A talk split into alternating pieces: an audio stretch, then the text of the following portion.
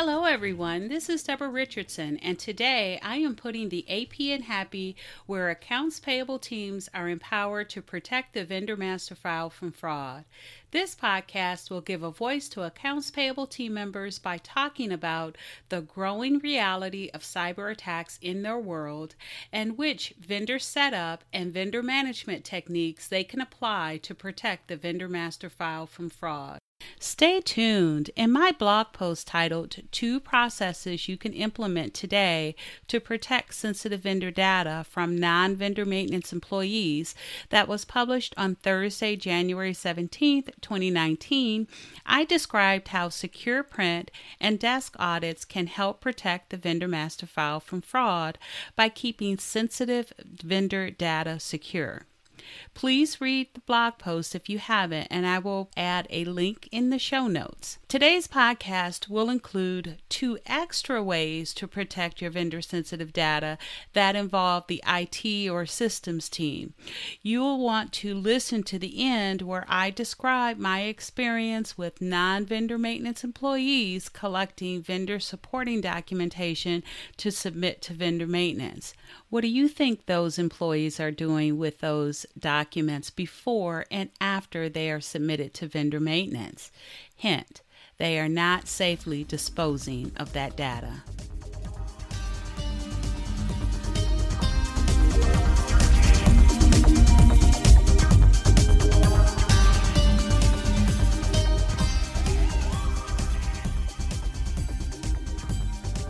Welcome to episode 14 two ways to partner with the systems or IT team to protect sensitive vendor data from non vendor maintenance employees.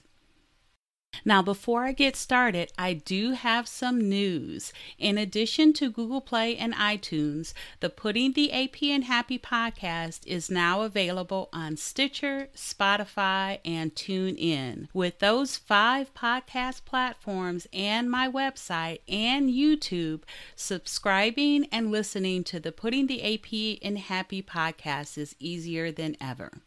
So, this podcast episode is really an extension of the blog post that I mentioned earlier. And in that blog post, I first defined what is considered sensitive vendor data, being the tax ID, the vendor banking details, and also the vendor birth date. I then described secure print and desk audits as two processes that can be implemented by vendor maintenance fairly quickly and without IT or the systems team involvement. Now, I would like to talk about partnering with the systems or IT team to implement two additional ways to protect sensitive vendor data from non vendor maintenance employees. So, the first way is to mask vendor sensitive data.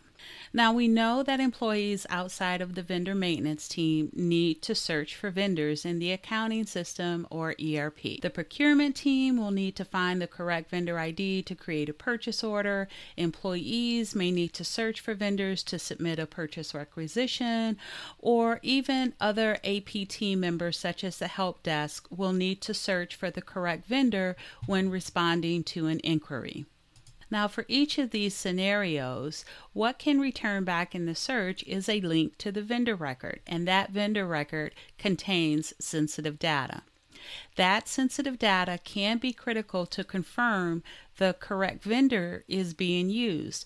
Or in systems like PeopleSoft, they may need to determine which location to use based on the banking details that are entered on that location. Masking all except the last four or five digits of the tax ID, the routing number, and the bank account number will allow confirmation for those users. Now, birth dates should be masked in full since this information should only be used for tax purposes by the vendor maintenance or tax team.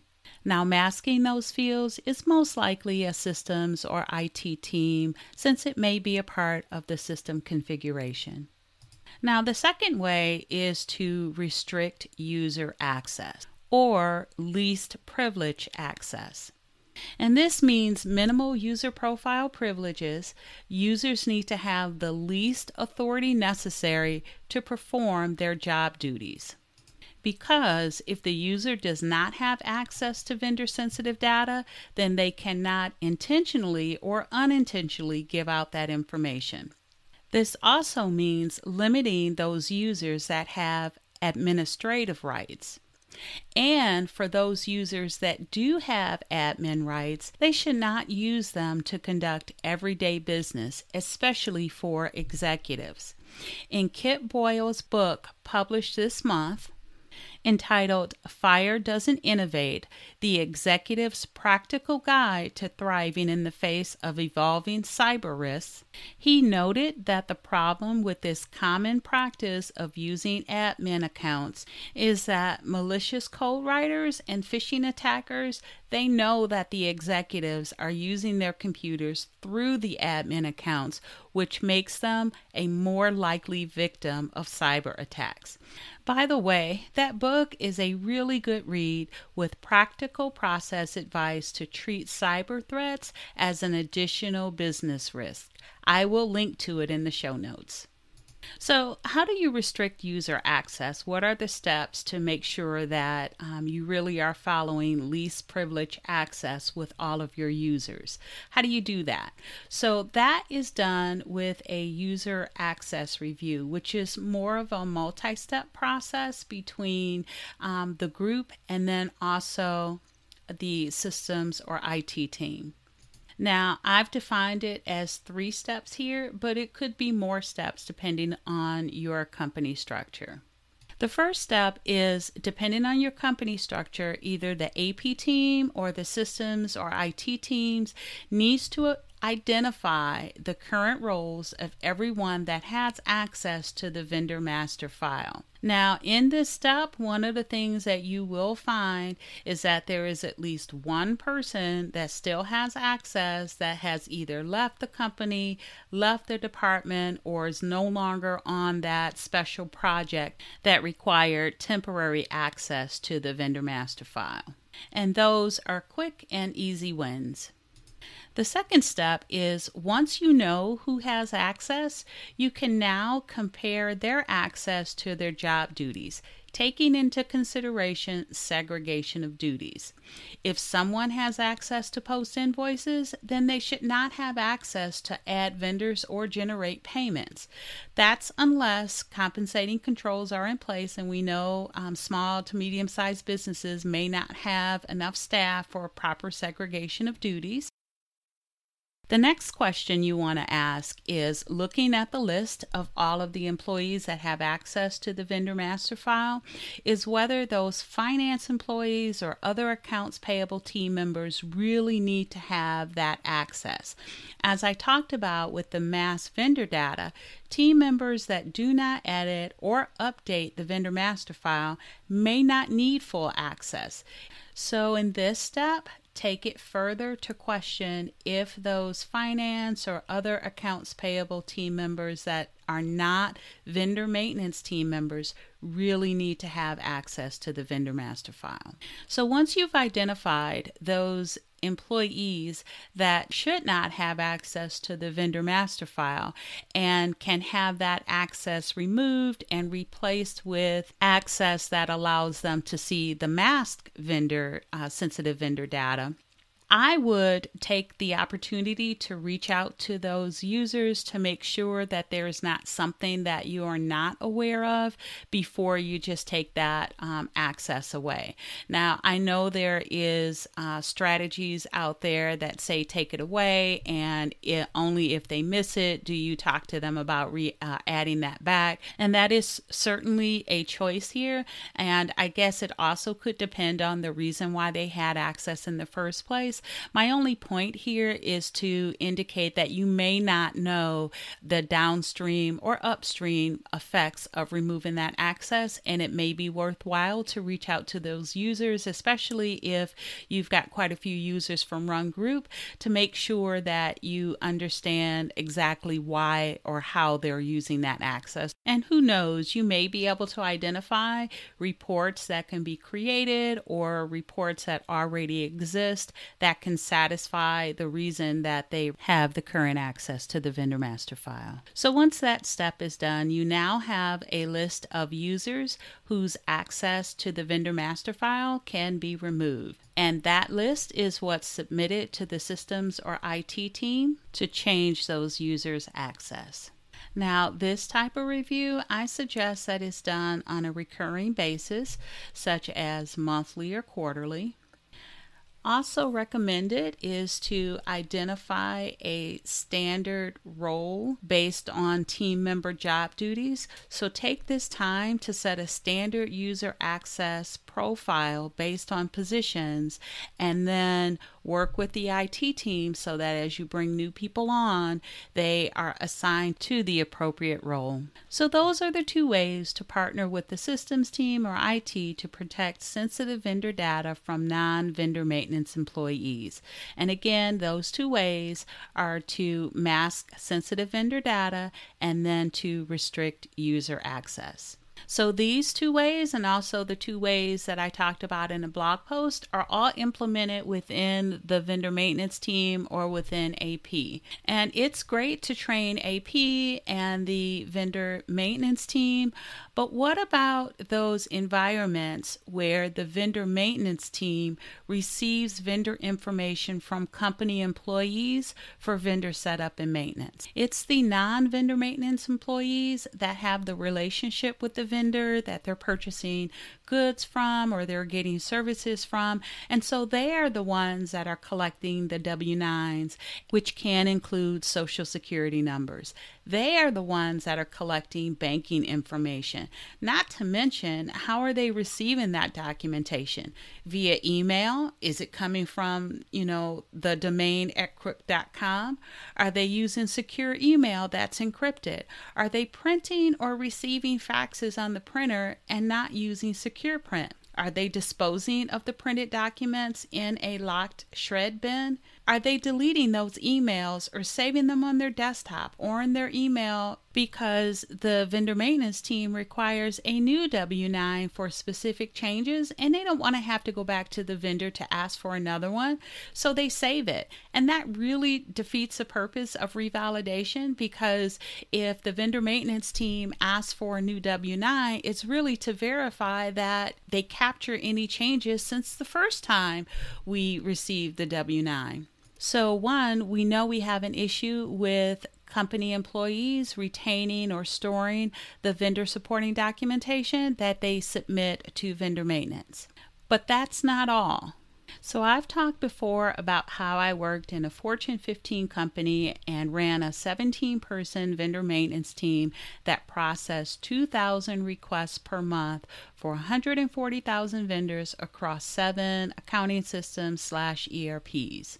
And in that environment, we did have uh, company employees or groups that were working with these vendors and submitting that supporting documentation to vendor maintenance to process requests. Now, fortunately, with that many vendors and that many accounting systems and ERPs, we were approved to implement a vendor self registration portal. And early on in the project, we went to our groups that submitted a large number of vendor requests, vendor supporting documents, and all. And the purpose of that was to document their processes and then start the discussions on how their processes may change with the new portal.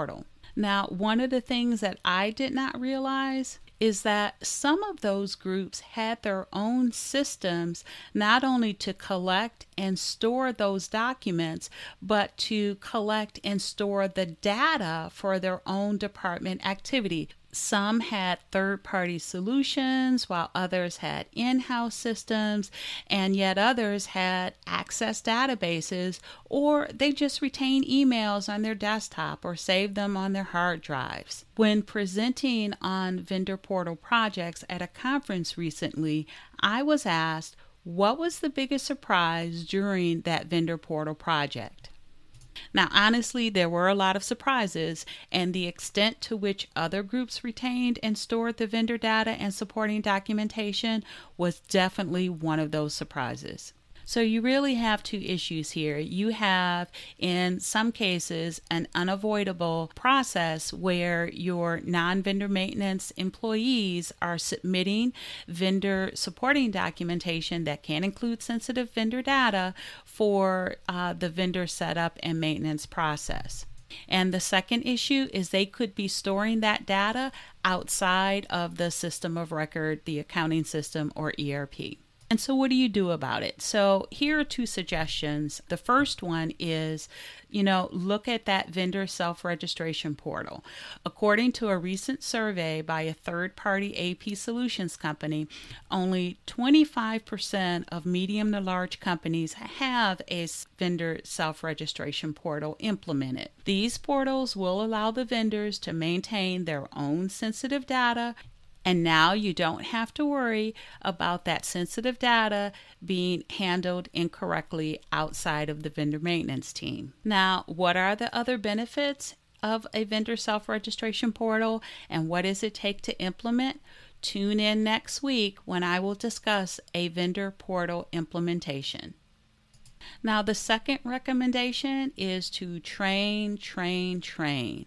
And remember, even when you do get your vendor portal project approved, it's still going to take time to implement. So, train those employees or those teams that are collecting that information to submit to vendor maintenance. And when I say train, I mean the same training that is recommended for the vendor maintenance teams. Since they are dealing with sensitive vendor data, that means train them on authentication techniques to confirm that the data they received actually came from a real vendor. Also, share controls and best practices that the vendor maintenance team has implemented, such as the two on this podcast masking data and user access reviews, as well as the two from the related blog post, secure print and desk audits, because you want to ensure that once they receive that sensitive data, no one else sees that. And you also want to ensure that if they have a system where they are storing that data that they are restricting access the same way as vendor maintenance is restricting access in the accounting or ERP system. And you know, whether you have a vendor self registration portal project or not, it's always a good idea to keep in contact with those groups that are upstream or downstream from the vendor maintenance process because you never know what projects they have that you may not find out about until you you reach out to them. So make sure you have that communication open, and then that way you have less surprises when you do have a project that will involve those groups. Thanks, everyone. I hope you enjoyed the 14th episode of Putting the AP in Happy podcast, where accounts payable teams are empowered to protect the vendor master file from fraud. Don't forget to check the show notes for links to the blog post two processes you can implement today to protect sensitive vendor data from non vendor maintenance employees, and for Kip Boyle's book, Fire Doesn't Innovate The Executive's Practical Guide to Thriving in the Face of Evolving Cyber Risks. Reminder that through January 31st, 2019, if you subscribe to my email list for weekly vendor maintenance content and subscriber only savings, you'll be entered into a drawing to win a Putting the AP in Happy coffee mug. Stay happy.